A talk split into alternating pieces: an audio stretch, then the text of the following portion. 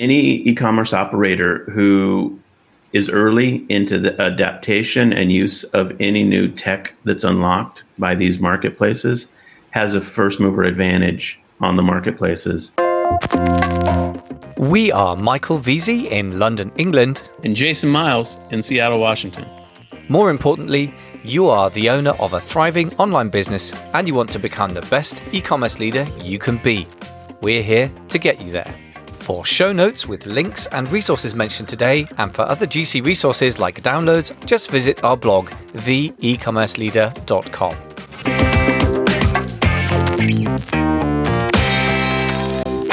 Today's sponsor is Eva, the best Amazon stock management tool. How much has going out of stock cost you over the lifetime of your business? And what is it going to cost you this Q4?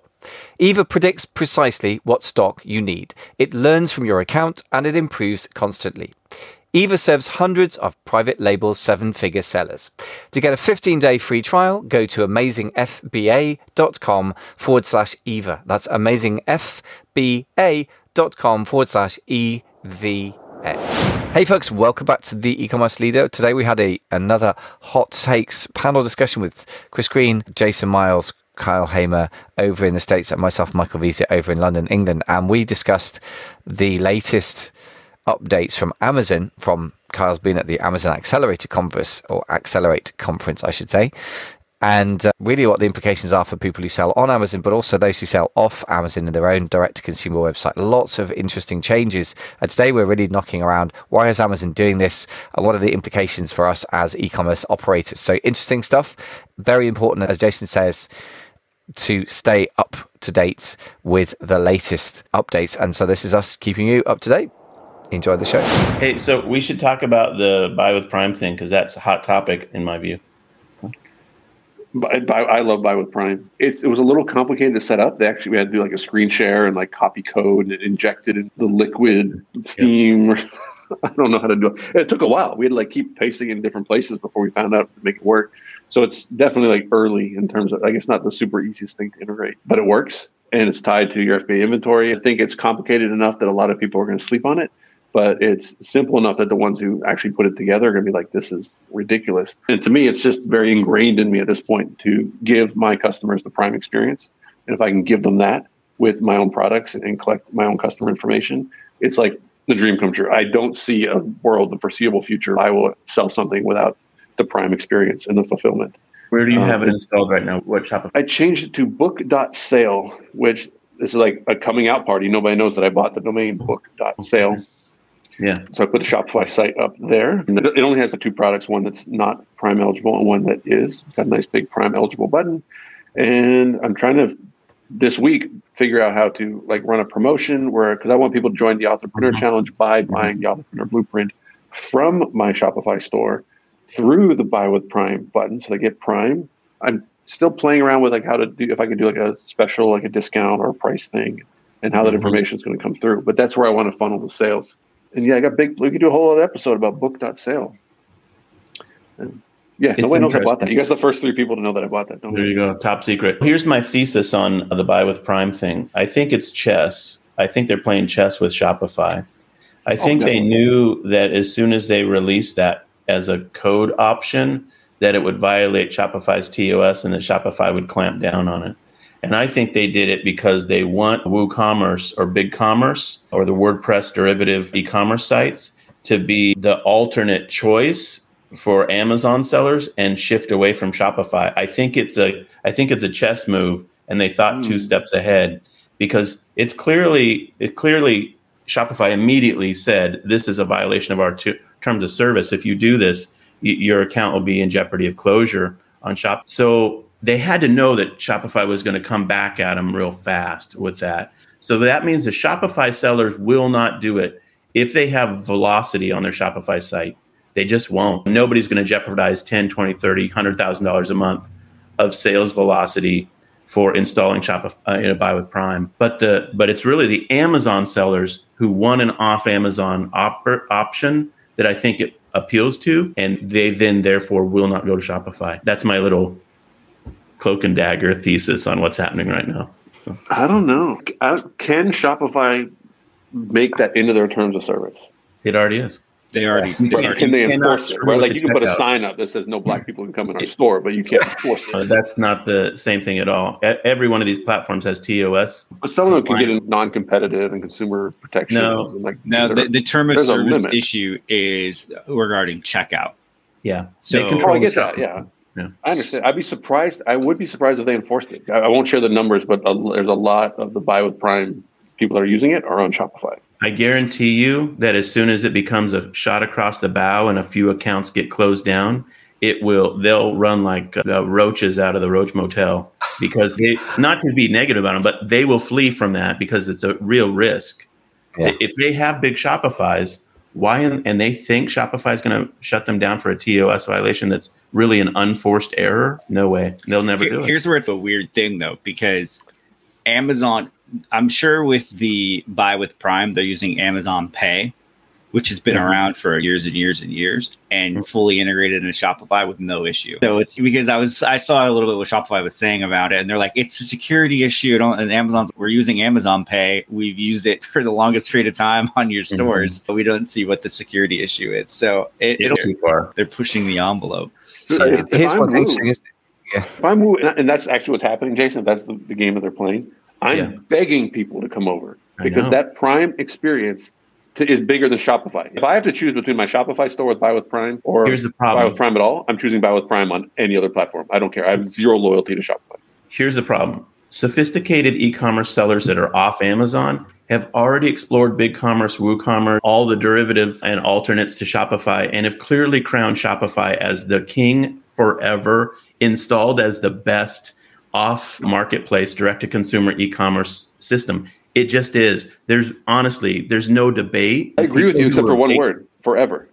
baked in well right but people who are baked into big commerce or WooCommerce are only there because of their legacy install and their brittle like connection to it Shopify won like 10 years ago and Oh, yeah. everyone knows that so now Amazon's trying to do something that gets Shopify to have a competitor it's really it's a genius move in my Here's I like a bit of feedback from, I mean, from the much more ignorant about the fine side of Shopify. I've had clients who base their business on Shopify, but most of the guys who work with Amazon sellers, some of whom are big on Shopify and their D2C site. Some of them uh, swear by WordPress, WooCommerce. They may be fools. That's a perception question that I'm not here to answer whether Shopify is the best or not. I know that you've got firm belief in more than I do, but it's a perception question, isn't it? If of say one whatever you got two million Amazon sellers, maybe hundred thousand of them are doing significant numbers that make it and move the needle. Okay, if of those seventy percent don't really care and are like Chris, perhaps rather platform agnostic, then it does become a genuine threat to Shopify if you get, or at least a substantial mm-hmm. counterweight. So it's interesting that there's a difference between the experienced mm-hmm. people and then the perception amongst people who don't have experience and don't have also a brand loyalty to Shopify mm-hmm. as their platform. So agreed, it might be more of a problem for Shopify than the current situation, which again, to your point, they're playing a masterly chess move, which is typical, by the way, of Amazon. That's why I'm asking, why is Amazon doing this? I always want to look at what are the drivers behind Amazon actions or any of these big platforms in order to align myself with what's going to be a sustainable way of doing it rather than this going to last for three months. But this does look like a sustainable push they've got there, a sustainable battle, which benefits us then. Uh, in conclusion, yeah, fair? and in our prior conversations, I don't know if it'll be on the podcast prior to this one, but Kyle, you've been using your FBA system inside the back end of your Shopify site to fulfill orders for a long time. So the technical steps of using the third party seller tools to fulfill Shopify orders, Kyle, maybe you can explain the difference between what you've done for a long time. Yeah, for sure. Essentially, so uh, back in the day, it was a really smooth, easy turn it on Shopify, plug in your FBA fulfillment, and you could one click button send stuff off to FBA and fulfill all your Shopify orders. It was super simple. In the last 18 months, Shopify and Amazon have said, yeah, actually, we're not going to support this natively anymore. This used to be this, we're friends, we're holding hands, not so much anymore. And so they actually deprecated the ability to do it at the level that they had. Now, what that means is that you had to use a third party like a ShipStation, like a Shipping Easy, to actually serve as the go between between Shopify and FBA. But multi channel fulfillment still works really well, and you're going to be hard to actually beat it from a shipping cost standpoint. Like even if you are have your own 3PL warehouse, it's hard to beat Amazon's pricing to actually move products, even um, even multi-channel fulfillment, not through mm-hmm. as an FBA seller. So what I think is interesting about this Veeqo acquisition for them is that they basically are taking that and they're trying to scoop all that stuff back up again and uh, and really own that that multi-channel fulfillment through their platform. And what was also interesting about that is they they're trying to build that into keeping like loyalty even as an Amazon and keeping you plugged into their system. Like the average price point for that shipping software that they bought was like $450 a month. And now as an Amazon seller, they're offering it to you for free. They're saying, hey, you get this as a free just being an Amazon seller. So stay with us. We keep selling on Amazon if you're a multi-channel seller and use this shipping uh, tool or this is this shipping software and we'll actually give you mm. our discounted rate. So they're trying to bake them in a little bit more into it. And, and, i think that's in response to some of the breakup that they've had with so the shopify's of the world and some of the other issues that they're facing. So that's a play against shipstation and shipping easy. But the founder of shipstation and shipping easy have a new tool. I've just been getting sales materials about it that's another alternate to those original products, and it's it's like they've created the, another new thing. I can't remember the name off the top of my head. Um, yeah, so they're all in this cat and mouse game to try to figure out who controls shipping. But in a way, I kind of trust if I'm going to try and predict and, and what things to take advantage of, as you say, Chris, like I, the buy with Prime badge at the moment, there seems to be just no downside to it for us as D2C owners, unless, of course, to Jason's point, you get your Shopify site suspended to keep us posted on that. But apart from that, major downside, now, I, what interests me is to just make sure we align ourselves with the battle of the titans and benefit from it rather than getting crushed underfoot, so to speak. And I think that what is consistent about Amazon's culture, as you said, Chris, a violent change of culture in a way to share customer data with us as sellers, which they never did, and is the biggest reason to have your own D2C in many ways, I think. Um, but the overall Amazon culture of trying to own the game and to buy something that somebody else would do as their entire industry, like creating entire movies in order to keep me as an Amazon Prime subscriber. And they create an entire movie studio that doesn't make a profit, which is insane, and has Hollywood quaking in fear and Netflix and whoever else is their competitors. And I guess doing the same kind of playbook with the multi-channel fulfillment thing that you were saying, Kyle, that's gone from $450 cost to zero, is consistent with Amazon basically in primitive terms trying to own the internet or to own the infrastructure, to own the structures around e-commerce. It's far, you know, it's, it's, I guess whatever you call it, vertical integration, whatever it is, to own all the infrastructure around them. That is consistent. So if that's what they're playing, in a way, now I see what the game is. I'm more inclined to play along with it. I mean, that's that's my kind of gut feeling.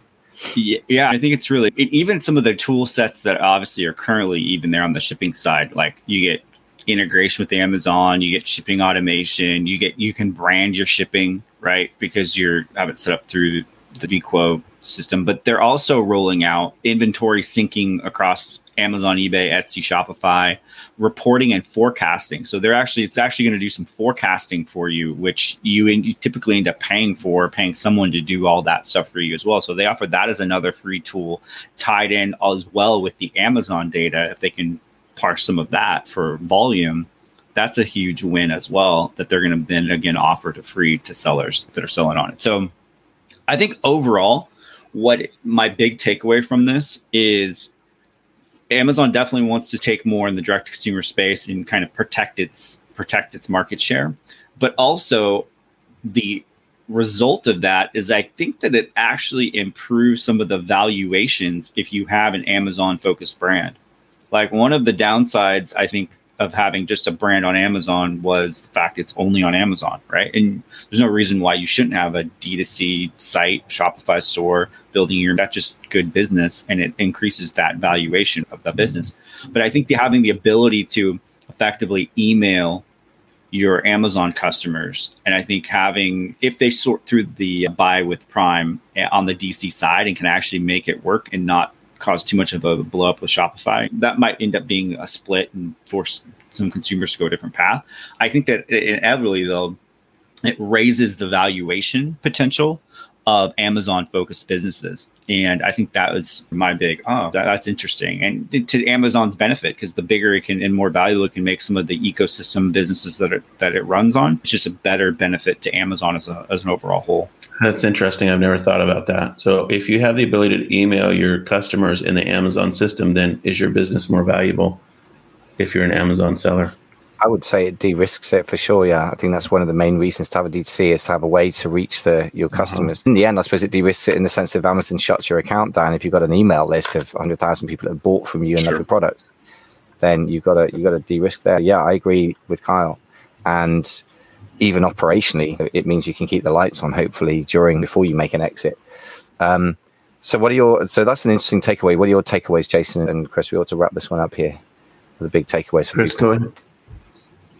I just like to buy with Prime. Like Kyle was multi-channel fulfillment's been around. Uh, it was 15 years ago. I think I did a presentation about multi-channel fulfillment and how it was incredibly underpriced. I met the MCF guys in Seattle, and they were like, "No one's ever told us our prices are too low." I'm like, "I'll shut up about it if you want." The, the two-day and the overnight options were something that back then sellers could not compete. It was amazing.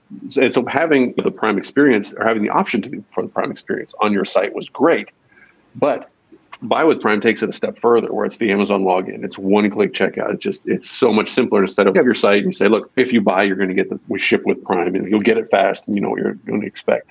So it, it integrates just even more. So yeah, I'm camped on that in a big sense for uh, yeah, for the foreseeable future. At the same time, like hedging my bets, yeah, I don't care. Like if they shut down my Shopify site, I don't care. Like you said, Mike, align yourself with where the future is going. You see like what moves they're making. Kind of use Jason's foresight to be like, what kind of chess are they playing? And yeah, draw from all our advice here. I think we're all on, on a similar page, but seeing it from a different point of view, and which is a good thing because if there are different sellers out there with different priorities and different platforms, yep. it's good to see what's out there, where your competition might be, and where you might want to take your business. I can I tell you one thing. Oh, Michael, go ahead. Yeah. I was just going to say one reflection on that. Just is another way, just a, a, theme that's emerging from what Kyle was saying and what you were saying, Chris. Is for you, your Shopify site is a disposable thing. If it gets shut down, it gets shut down. For what you were saying, Kyle, the opposite, if you like, of an Amazon-focused business, if it has an email list or way to any forms of contacting the consumers directly or even followers, prospective consumers, then that adds to the value of it because it's more defensible. So I guess one one of the things is where is a choice, which is always the choice of where you put your focus. What's your got to hang on to this, defend it for your life, and what are optional channels or things that are nice to have, not must have. And I guess that this shifts the matter of that a bit to the point that you're making there, Jason, about the, battle between Shopify and Amazon. Maybe. Yeah. No, I guess my sum- summation of this whole topic is any e-commerce operator who is early into the adaptation and use of any new tech that's unlocked by these marketplaces has a first mover advantage on the marketplaces that's just a that's an absolute for sure true you might try something that they unlock and it doesn't really work well or it doesn't really produce anything materially for your business but there are many examples and all of us could talk about each one of our own e-commerce sales growth where there was a feature that was unlocked. We tried it out, we saw early success, and then that success fueled us a step or two ahead, helped us with sales velocity and with positioning ourselves more effectively in terms of selling to our core customers. So I would just encourage everybody: you can't gloss over the stuff. You can't. You got to lean into the new unlocked uh, aspects of these part platforms and marketplaces because there is extreme value there's upside value in the early adoption of those those pieces and uh, and what happens if you don't do that is you literally are trying to sell the same way we sold on ebay in 2007 or 2008 and it, if you don't take those tech steps inside these marketplaces you'll end up being in, um, set up with an outdated set of steps, processes, and tools that you just won't know what the current thing is. And you'll have competitors run you by, and they'll just pass right by you, and you won't even know how they're doing it. And it's because they've adapted the newest things. And that's just the reality of being current with the technology. It's one of the downsides, I guess you could say, of being in the e commerce space. But being current is incredibly valuable. Yeah, that leads me to a beautiful segue into first of all saying thanks to everyone for your thoughts. Always an education to be part of this panel. I'm privileged to be here. If you want to stay current and make sure your competitors aren't passing you by, then you better stay tuned to this channel. We are available at all good podcast stores near you Apple Podcasts, Spotify, Stitcher, you name it, we're on it. So do join us there and uh, subscribe to the show. And also, if you can give us a rating out five stars to let other people know that this is helpful stuff on Spotify or Amazon, sorry, Apple podcast, I should say, then that would be really great. And thank you so much for listening to the e-commerce leader. That was the e-commerce leader podcast with Michael Veazey in London, England, and Jason Miles in Seattle, Washington. If you liked this content, don't forget to subscribe to the show on your podcast app. For free resources, including PDFs and videos on topics like traffic, products, and sales channels, just go to www.theecommerceleader.com. No hyphens, just as it sounds. Thanks so much for listening.